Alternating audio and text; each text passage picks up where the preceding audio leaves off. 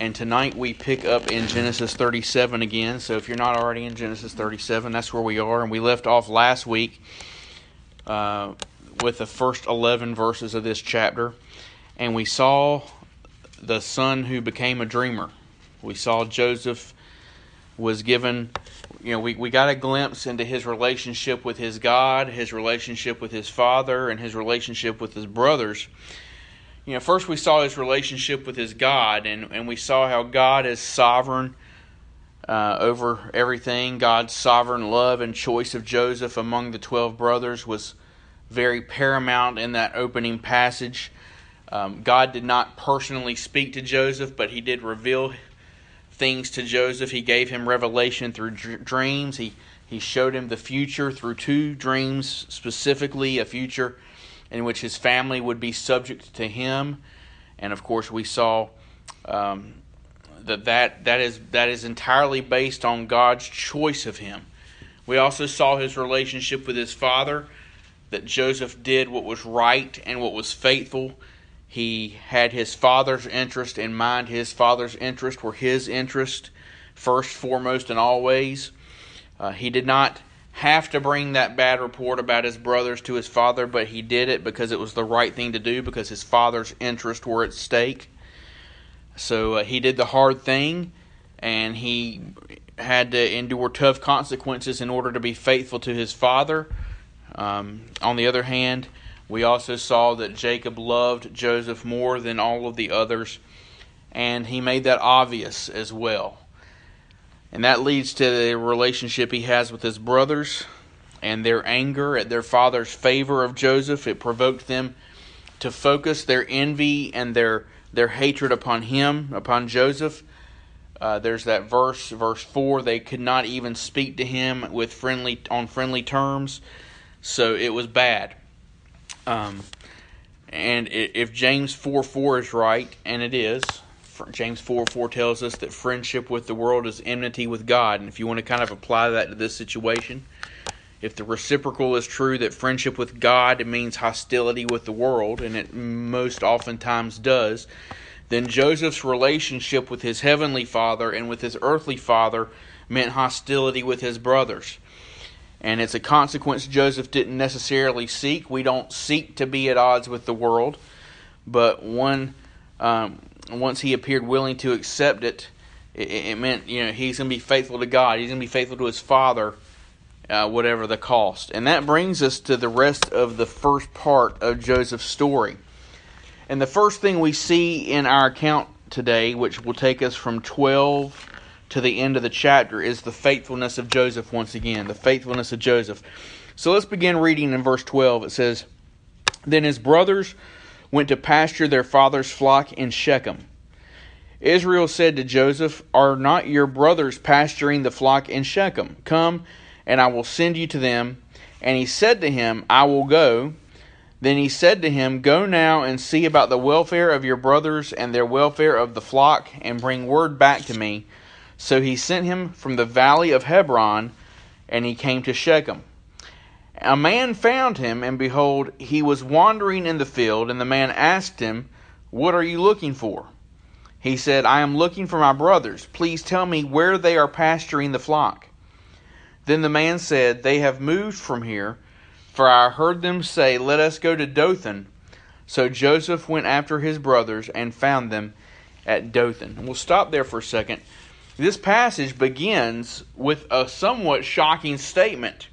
Joseph's brothers went to pasture their father's flocks in, of all places, Shechem. And the reason that should ring a bell to us is the last time we saw Shechem in Genesis, it was in chapter 34. And that is the chapter where Jacob's daughter Dinah is raped.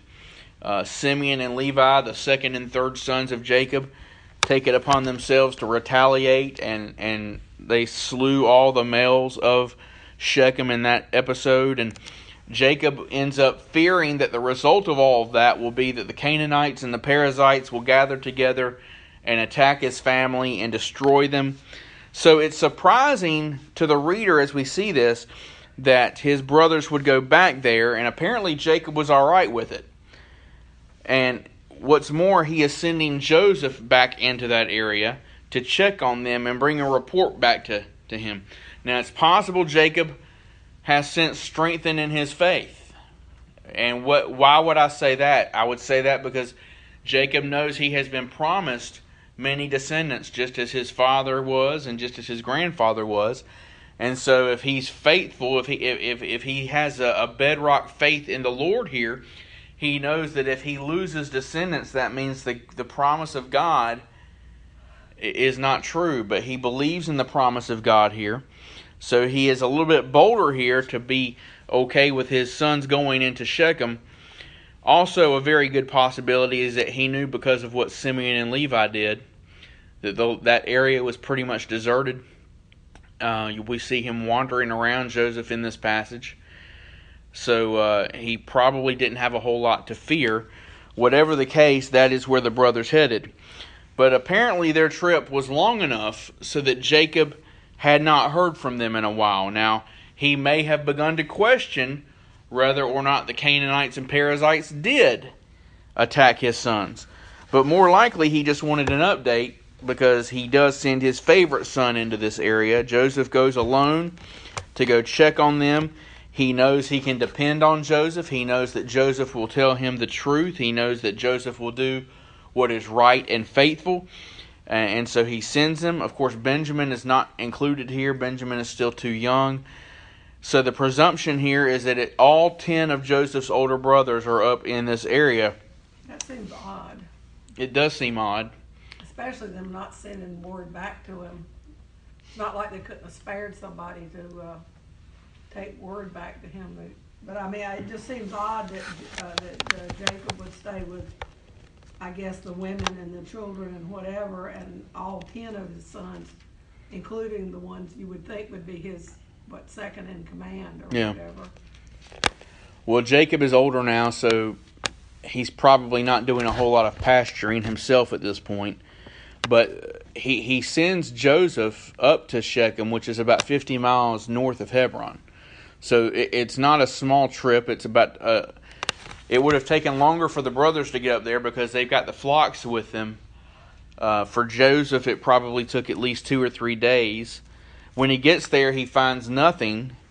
We see him wandering around here. It's like when I go to Food Lion and I'm have a list, but I don't know where things are. They changed the. the new Harris Teeter at Pinehurst. Yeah. Come out for three days. I know.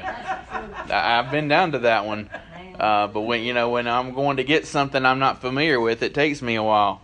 Um, and then they went and changed the the rows of, of a few week, a few months ago. But anyway, um, a man finds him and asks him, What are you looking for, basically? And Joseph says his brothers, and it's very likely the man is not guessing by any means. He knows exactly who Joseph's talking about for two reasons. One, he probably saw them heading up to Dothan, but two, he know the sons of Jacob are well known in that region because of what happened at Shechem. Uh, and he probably didn't want any trouble. So he sends Joseph up to Dothan. That's another 20 miles north of Shechem. So now, 70 miles, no small uh, length of space when you don't have an automobile. Um, and and he finds his brothers there, and it's there we see we've seen the faithfulness of Joseph in doing what his father wants him to do. Now we see the brothers' evil toward Joseph really begins to manifest beginning in verse 18. When they saw him from a distance and before he came close to them, they plotted against him to put him to death. They said to one another, Here comes this dreamer. Now then, come and let us kill him and throw him into one of the pits, and we will say a wild beast devoured him. Then let us see what will become of his dreams. But Reuben heard this and rescued him out of their hands and said, Let us not take his life Reuben further said to them, Shed no blood, throw him into this pit that is in the wilderness, but do not lay hands on him, that he might rescue him out of their hands to restore him to his father.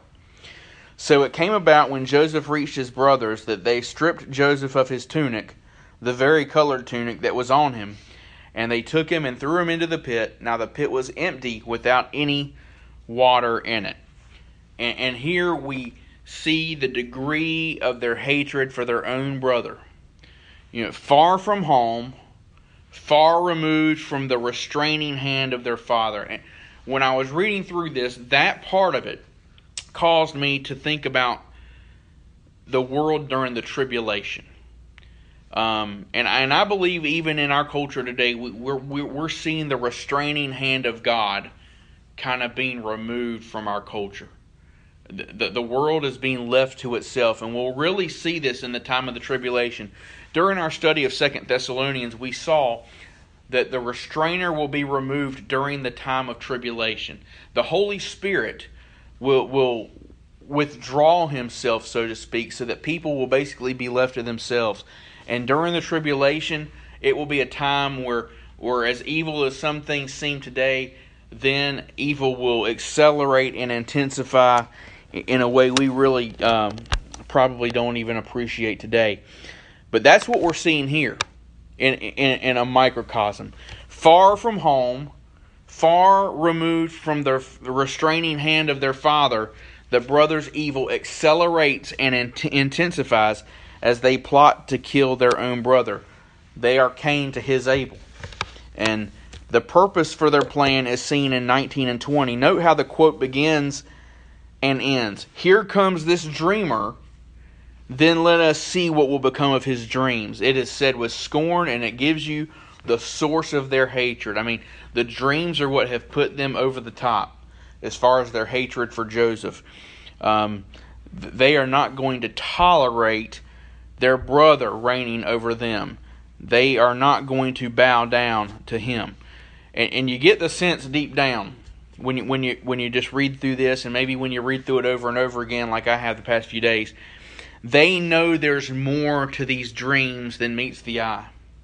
Because they feel the need to kill him so the dreams don't come true. It's almost as if they are the unregenerate man of, of, of Romans 1 that Paul writes about they are suppressing the truth in unrighteousness.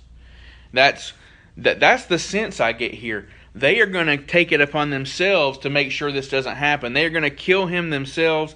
They're going to throw him into the pit and then they're going to tell people like their father that a wild beast or literally, literally not wild but literally a bad beast or an evil beast is the the Hebrew word means that uh, that an evil beast has devoured him.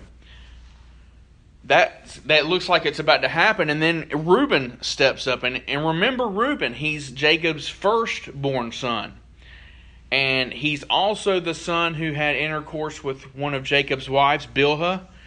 Um, and as we saw last week the brothers very well may have looked at Jacob giving Joseph this coat as a way of saying you now have the birthright that was originally Reuben's because of what Reuben did and it would have been very understandable for them to think that.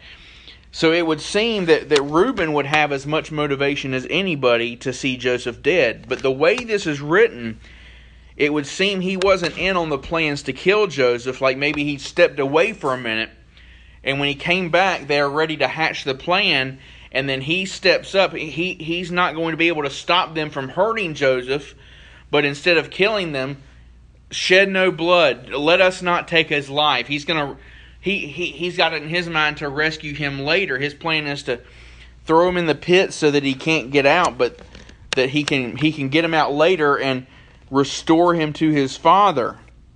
And there are a couple of schools of thought on this.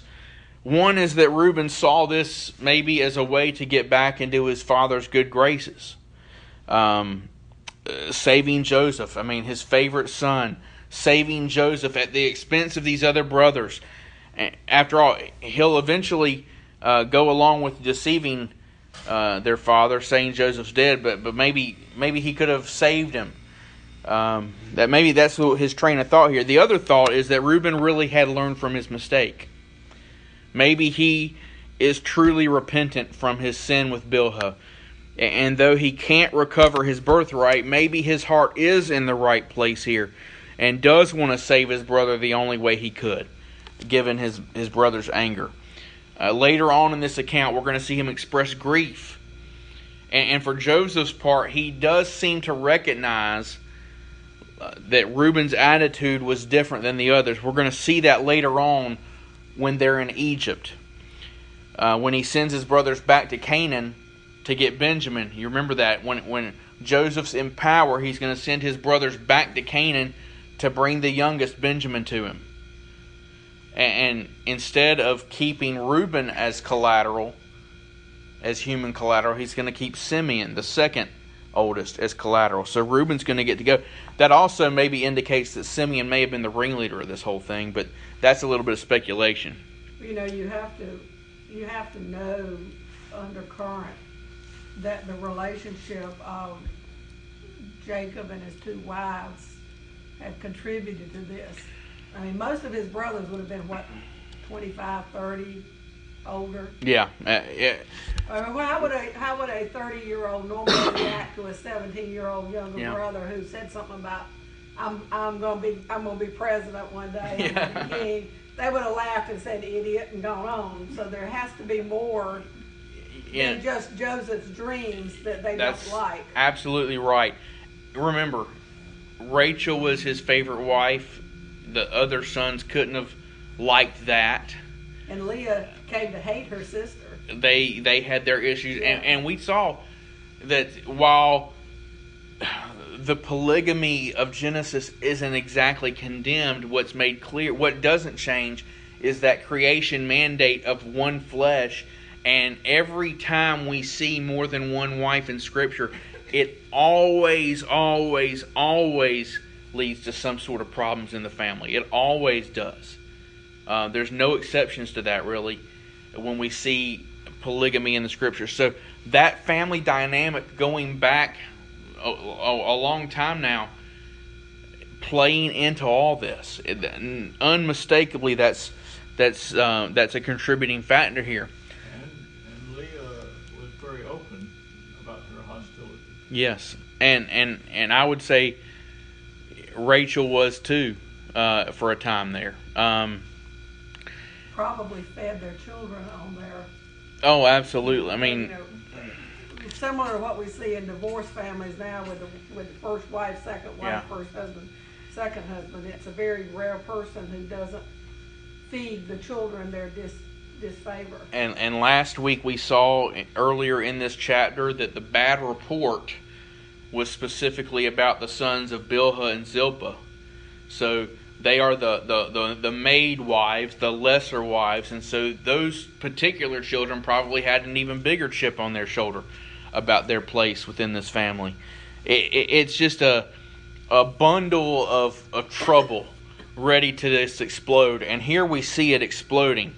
So, where which school of thought is correct when it comes to Reuben? I really could go either way, and maybe it's a mixture of the two. Reuben is is definitely conflicted later on. He doesn't want to bring additional pain to his father. Um, in any event, what happens? The brothers take the coat off of Joseph. Rather than bow down to him, they cast him down below them into the pit. If you want some symbolism there. So let's keep on reading. 25. Then they sat down to eat a meal, and as they raised their eyes and looked, behold, a caravan of Ishmaelites was coming from Gilead, with their camels bearing aromatic gum and balm and myrrh, on the way on their way to bring them down to Egypt. Judah said to his brothers, What profit is it for us to kill our brother and cover up his blood? Come, let us sell him to the Ishmaelites and not lay our hands on him, for he is our brother, our own flesh. And his brothers listened to him. Then some Midianite traders passed by, so they pulled him up and lifted Joseph out of the pit and sold him to the Ishmaelites for twenty shekels of silver. Thus they brought Joseph into Egypt. So, That's their first cousins selling yeah, um, it's a uh, interesting family, but uh, remarkably, after throwing their brother in a hole, they sit down to eat, or literally they they sit down. To, it says eat a meal. Literally, it's eat bread. Um, ironically, they had planned to say an evil beast devoured their brother, but now they are devouring bread. Uh, there's kind of a play on words there in the Hebrew, indicating who the evil beast are that really attacked Joseph. The the in it, it's the brothers. It's not any actual animals. But then, in the providence of God, and, and let us not think for one second God is not in charge of all this and ordaining all this, because just then this caravan of Ishmaelites, also called Midianites here, show up. Ishmael, of course, is the son of Abraham, who was not the son of promise. And Midian is also a son of Abraham. He's one of the sons that come later on after Sarah's death um, that we don't think about nearly as much. But the Ishmaelites and Midianites are often grouped together, uh, their descendants were. And here they are on a trade route that passes around that way from Gilead, which is east of the Jordan River. They're on their way down to Egypt. And Reuben seems to have gone, has stepped away again at this point. So up steps Judah the fourth son of Jacob. Numbers 2 and 3, Simeon and Levi seem to be on board with, with killing Joseph, but Judah steps up and suggests selling Joseph rather than laying hands on them themselves. So, on the one hand, his plan calls for selling Joseph to people who were going to do who knows what with him. And his plan was sold on the profit they're all going to receive. They're, you know, they're going to get money out of this. So he's definitely not excused of guilt here by any stretch of the imagination. But on the other hand, he's also Judah's also preventing Joseph's death at the hands of his own brothers. His his plan prevails. They sell Joseph for 20 shekels of silver. And this, while though it's not stated here, it is later in Genesis 42:21. This is all happening while they saw the distress of Joseph's soul as he pleaded with him. That's the way that verse puts it later on in Genesis 42. They see the distress of Joseph's soul as he pleads with them. And again, that, that just speaks to the hate. It speaks to the, the envy, the treachery of the brothers here, the evil that is accelerating and intensifying within them. It, it speaks to them being the evil beast of this chapter. But we're not done because we, we not only see the faithfulness of Joseph and the evil of the brothers toward Joseph, but now we see the sons evil toward their father, toward Jacob. Look at verse 29. Now Reuben returned to the pit, and behold, Joseph was not in the pit, so he tore his garments. He returned to his brothers and said, The boy is not there. As for me, where am I to go? So they took Joseph's tunic and slaughtered a male goat and dipped the tunic in the blood and they sent the varicolored tunic and brought it to their father and said, We found this. Please examine it to see whether it is your son's tunic or not. Then he examined it and said, It is my son's tunic. A wild beast has devoured him. Joseph has surely been torn to pieces. So here, here's why we see Reuben was gone when Joseph was sold because he comes back intending to save Joseph, and Joseph is, oops, he's gone. So somebody's got to tend the sheep. yeah, yeah.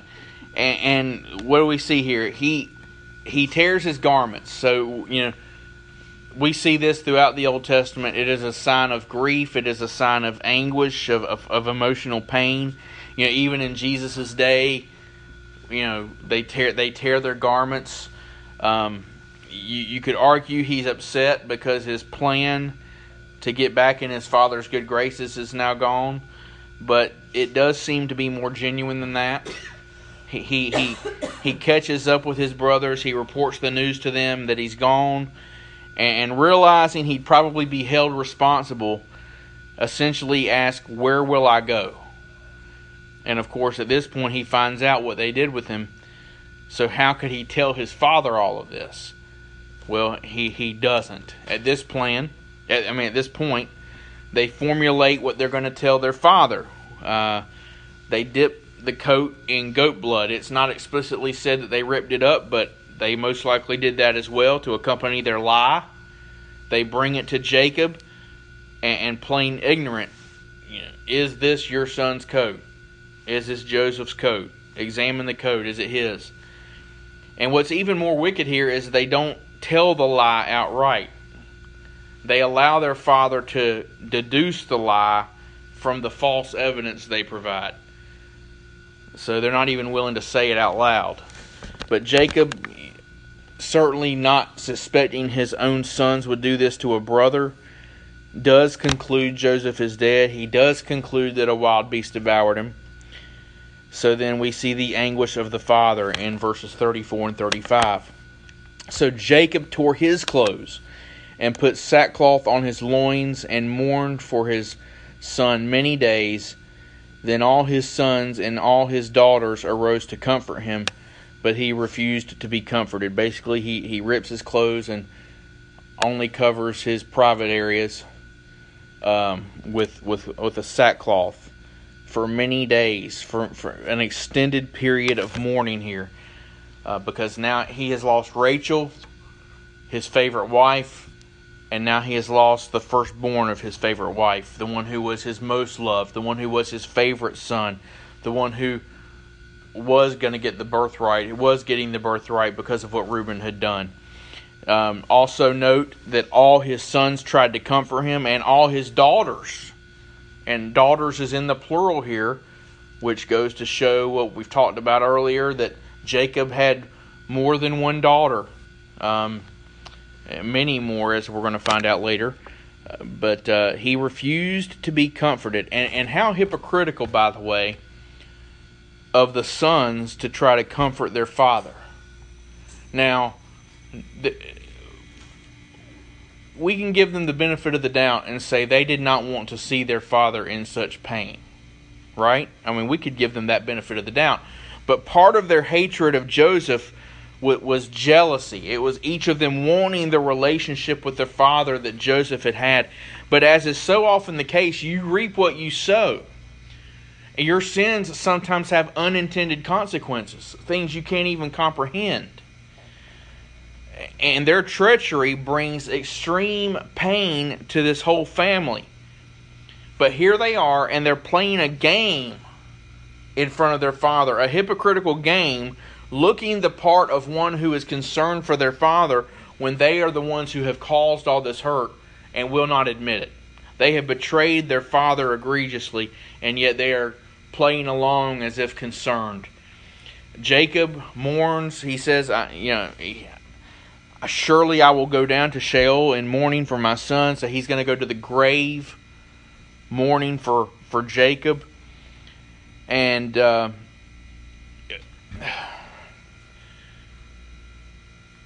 there's nothing in the Bible which specifically uh, specifically says this account is a foreshadowing or a type, so to speak, of Jesus.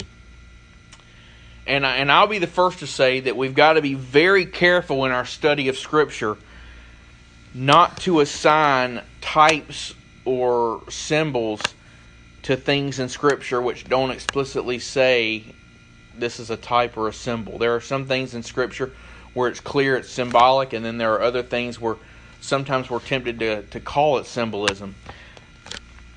There are, though, some jarring similarities here between what we've just read and the story of our Savior.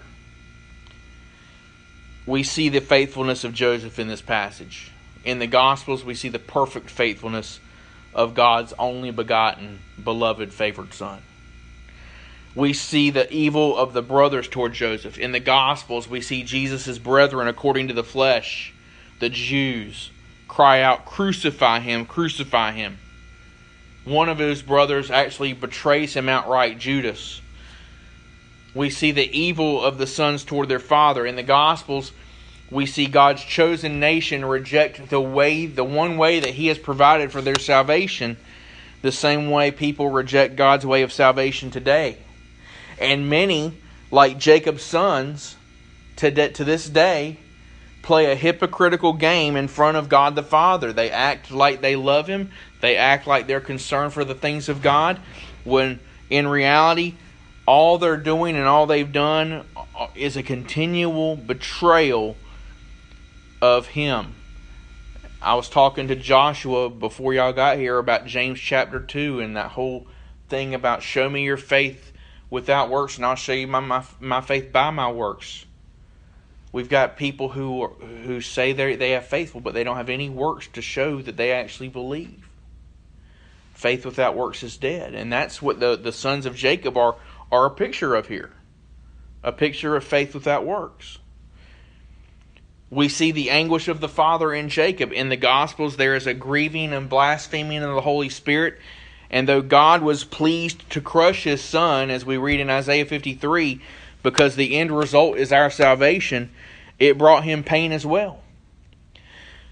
And just as, as we'll see in Genesis 50, verse 20, that what the brothers meant for evil, God meant for good, the evil of the cross was meant by God for the forgiveness of sins and the salvation of everyone who will ever believe. So, in, in these ways, the rejection and the selling of Joseph into slavery, this dreamer who became a slave, is a foreshadowing of the gospel. Meanwhile, verse 36 the Midianites sold him into Egypt to Potiphar, Pharaoh's officer, the captain of the bodyguard. So, this is where Joseph winds up as this chapter concludes. That word for officer or official can also mean eunuch, which may in part explain the behavior of Potiphar's wife in chapter 39. Um, we'll get to that later on. But being a captain of the bodyguard, that's a prominent position in Egypt. You are the captain of the people in charge of protecting the king, and furthermore, you're captain of the people in charge of getting rid of threats to the king. The point is, Joseph, as he comes into Egypt, is already in a higher place than he was in that pit. Um, and of course, Joseph is not done experiencing pain and, and problems, but God's plan for him is already coming to pass. Uh, and there's no doubt he was hurt.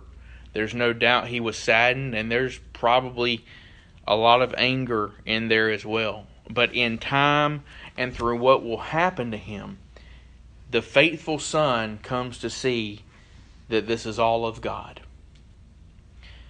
So for us, we have to remember that if we serve our Father faithfully, if we seek our Father's interest first, foremost, and always, we will very likely experience hardships, suffering, heartache, betrayals, significant setbacks. We may be put in very bad positions like Joseph, but ultimately nothing can separate those whom God has set his love on from the very love of God itself. And nothing can stop God from bringing his will to pass. So, as Joseph will do, let us seek the interest of our Father, first, foremost, and always. Let's pray. Father, we thank you for this evening. We thank you for your word, and we thank you. Your, your word tells us in 1 Corinthians 10 that these things are given to us as examples. And sometimes we see bad examples in Scripture, sometimes we see good examples in Scripture. We see both in Genesis chapter 37. The example of Joseph's brothers is about as bad as it gets it is a it is a, a, an alarm for us to guard ourselves against envy, jealousy, hatred. We need to check our anger, Father, because most of the time when we're angry, that anger is born of pride. And the sons of Jacob expressed those things in very sinful ways in this chapter. Father, they are a warning to us that if our sinful proclivities go unchecked by your grace, we will accelerate and intensify in our sin, and it will bring us a lot of problems. But Father, we also see the good example of Joseph here. And we see, Father, that for those who follow you faithfully, it can be a very rocky road in life. Father, uh, being faithful to you in this world does not guarantee us riches. It doesn't guarantee us good health. It doesn't guarantee us good relationships with others. What it does guarantee us is eternity by your side. We are here to please you, Father. As Paul writes in Galatians, am I here to please God or am I here to please man? If I'm here to please man, I am not a bondservant of Christ. And Joseph here is a picture of that. And he's sold into slavery as a result of his faithfulness. That's not to say, Father, that he is perfect. He probably wasn't perfect in all the ways he handled this situation. But Father, what we come to see is he depended on you and he ended up learning through his hardships your sovereign and gracious hand upon his life. And I pray, Father, that you might reveal that in our lives. May we see your sovereign and gracious hand on our own lives. And may that embolden us to live faithfully all the more. Even if it means we become slaves, Father, let us first remember that we are slaves of Christ, bondservants of Christ. And that is a great, great, great place to be because that is where true freedom is freedom from sin, freedom from the things of this world which are passing away. Father, it brings us closer into your presence as we await that glory to come. And I pray that we will exhibit that in our lives as we try to live more faithfully to you. We will do this if your grace permits us. I pray, Father, that you will work in us both the will and to do according to your good pleasure. And we ask this in Jesus' name. Amen.